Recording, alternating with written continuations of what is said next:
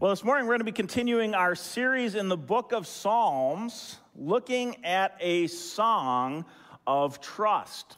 When I was a kid, one of my uh, favorite board games to play was the game of life. How many of you guys remember playing the game of life as kids growing up? Uh, this is a, a, a, super fun game, and if you remember, the whole point of the game of life is you, you know, you make your way around the board and you're racing your opponents around the board and you're trying to, you know, gain achievements in life. And so you go to college and you try to get a career and a job and, you know, a house and a family and you collect all this stuff. And, and basically, the goal of the game is to get to the finish line first and be the one who's collected the most money, the most stuff, the most achievements and acclaim and you're declared the winner. You guys want to play with me this morning? So uh, you spin the wheel. And uh, you spin the wheel, and then you start making your way around the board, all right? And so I land here, and I'm going to take my first card, and it's my career card. I'm a veterinarian. That's a pretty good career. Pays a salary of $100,000 a year. Uh, a guy could almost live on that, right?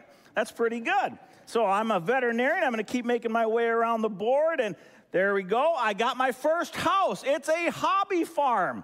$300,000 hobby farm in the country. That sounds like a pretty good deal. And, uh, you know, of course, I got a great career, so I can afford that, no problem. And I'm going to keep going around the track. By the way, this game is a lot more fun when other people are playing with you. Let's see. Uh, surprise! I got a pet. All right, I just uh, got a new dog, so I add my uh, pet to my family, keep working my way around the board. Let's see here. We got, oh, promotion. Promotion. I'm making even more money. That's awesome. All right. So I'm going to take some extra cash. Look at my bank account is getting full. Got to love that. Keep working my way around the board. Let's see what's next. Oh, hey, my wife's going to love this. We're going on a savannah safari. All right. I mean, of course, I mean, I'm making big bucks, so I can afford a sweet vacation. So we're going on vacation together. We're going to keep going around the board. What's next? Oh, hey, my kids are going to love this one swimming pool. We're getting a swimming pool. All right, Caleb and Addie are going to be excited to hear that when they get home after church today. Oh, and here's something for me a brand new home entertainment system. Uh, uh, buy a home theater. I mean, this is, this is amazing.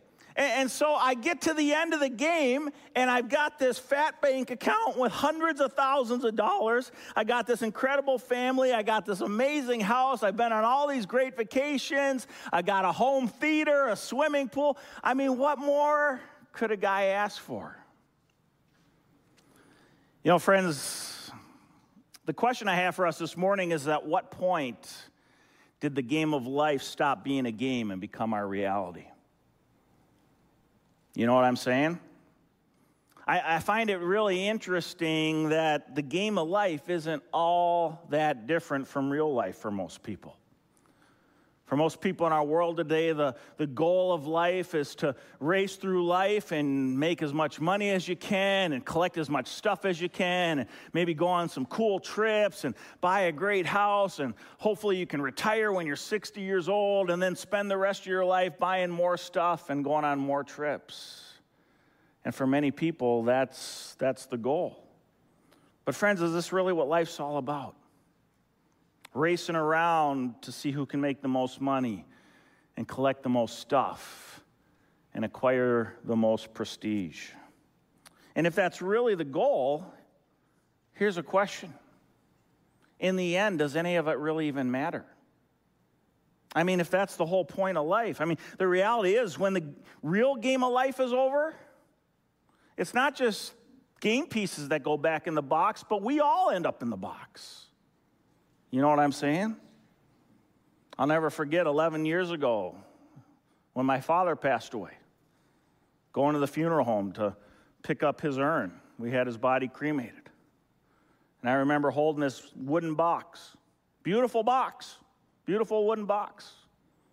And my dad's body was in there, cremated.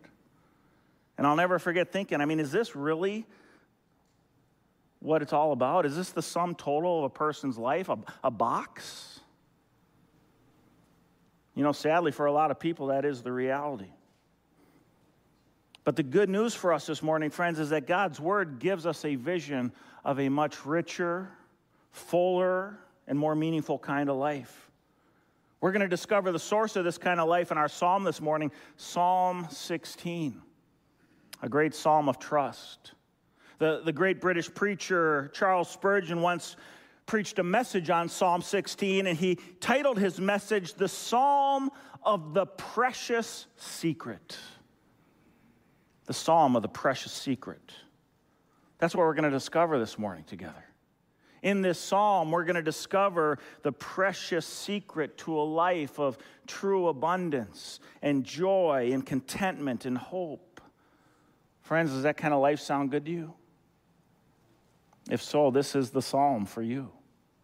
We're in Psalm 16, verses 1 through 11 this morning. I want to read, all, read our psalm, and I want to come back and highlight for us where David finds the precious secret to a truly meaningful and fulfilling life.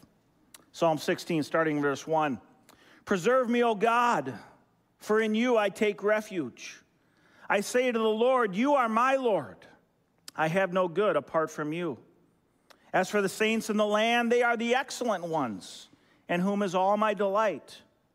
The sorrows of those who run after another God shall multiply.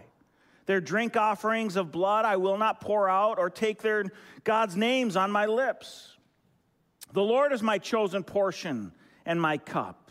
You hold my lot. The lions have fallen for me in pleasant places. Indeed, I have a beautiful inheritance. I bless the Lord who gives me counsel. In the night also my heart instructs me. I have set the Lord always before me. Because he has my, is at my right hand, I shall not be shaken. Therefore, my heart is glad and my whole being rejoices. My flesh also dwells secure. For you will not abandon my soul to Sheol, or let your Holy One see corruption. You make known the path of life. In your presence there is fullness of joy.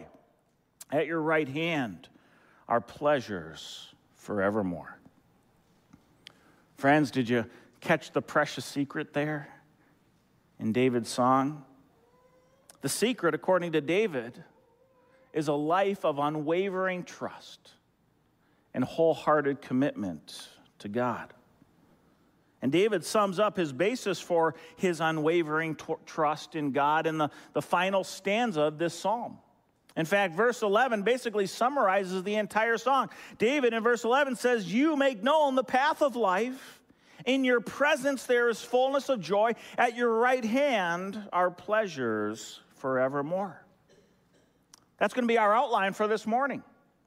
I mean, David did half of the work for me this week.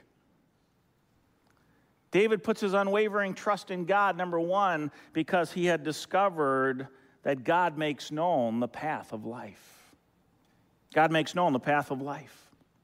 Thursday night, I was driving home from Forest Lake and I was listening to 104.1 Jack FM, the greatest hits of the 80s and 90s. Yes, I'm a child of the 80s and I like to listen to some good old 80s music occasionally. And I'm listening to Jack FM, and all of a sudden, you know, in between songs, sometimes they have those little bumper lines that come up to promote the radio station. And, and I'm listening to the radio, all of a sudden the, the song ends and the bumper line comes on, and the bumper line says, Let Jack FM fill the metaphorical hole in your life.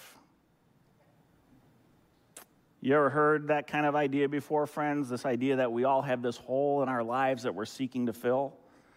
I mean, if listening to 80s music can fill that hole, good luck. But that was the tagline. Let, let Jack FM fill the metaphorical hole in your life. And I started thinking about that. This concept that we have, this, this hole in our lives. Friends, you know where that concept comes from? It's actually a biblical concept. That whole idea that comes from the Bible. It, comes from Ecclesiastes chapter 3, verse 11, where Solomon says that God has set eternity in the hearts of men and women. In other words, God has created all of us with a longing and a need to know Him and to live in relationship with Him. And apart from Him, we cannot fill that hole in our hearts. Certainly, 80s music isn't going to do it for you. And a lot of people go through life trying to fill that metaphorical hole. David, David discovered that there's only one thing, only one person who can fill that hole in our lives. David says in our passage in verse 2, he says, I have no good apart from you. David discovered that there's only one person who can fill that hole in our heart that longing that all of us have for meaning, for purpose, for fulfillment, for contentment. And that can only be filled by our Creator God. David says, I have no good apart from you. David says, You want to know the path of life? The path of life is found living and walking in a relationship with our Creator God. It's very interesting in verses 1 and 2. If you have your Bibles there, David uses three different words for God in those two verses. He starts out, he says, Preserve me, O God. The, the word for God there in the Hebrew is El. It's where the word Elohim comes from. El means mighty one. So David says, Preserve me, O mighty one, for in you I take refuge. And then he says, I say to the Lord. That's a different word for God. That's Yahweh. That's the I am. That's the personal name of God that God had revealed to the Israelites.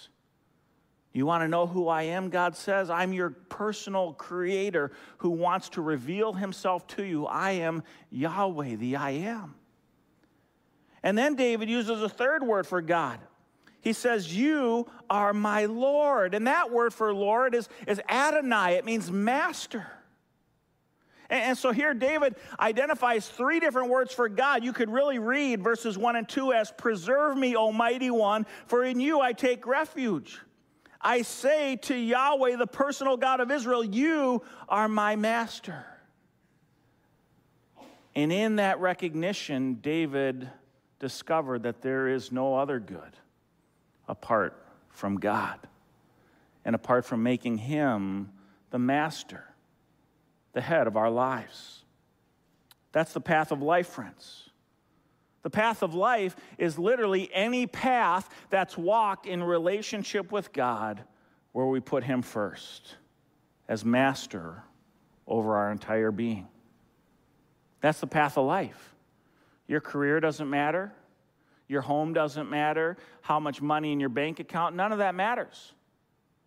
What matters is are you walking in a personal relationship with the mighty one, the personal God of Israel? The master? And are you putting him first and foremost?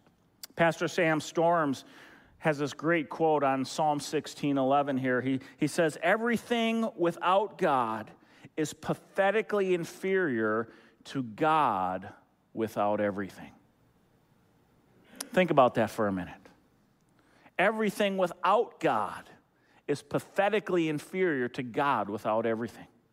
You can have nothing in this world and yet have a relationship with your Creator God, and that is far and away superior to having the entire world and not knowing God. David says, You make known the path of life. This is a lesson probably best illustrated by David's son Solomon. Solomon, who, who followed David as king of Israel, Solomon was the wisest person who ever lived. Yet Solomon spent much of his life pursuing fullness of life, the path of life, in everything other than his creator. If you read the book of Ecclesiastes, Solomon tells us that he went after all of the things this world has to offer. He pursued wealth, he, he built large palaces, he had a whole harem of women. He had art, he had, he had learning. I mean, he pursued everything that the world says provides fulfillment. And at the end of his search, Solomon declared, Vanity of vanities. It's all vanity, meaningless. A mist, a breath, a vapor. It's here one moment, it's gone the next. It can't satisfy.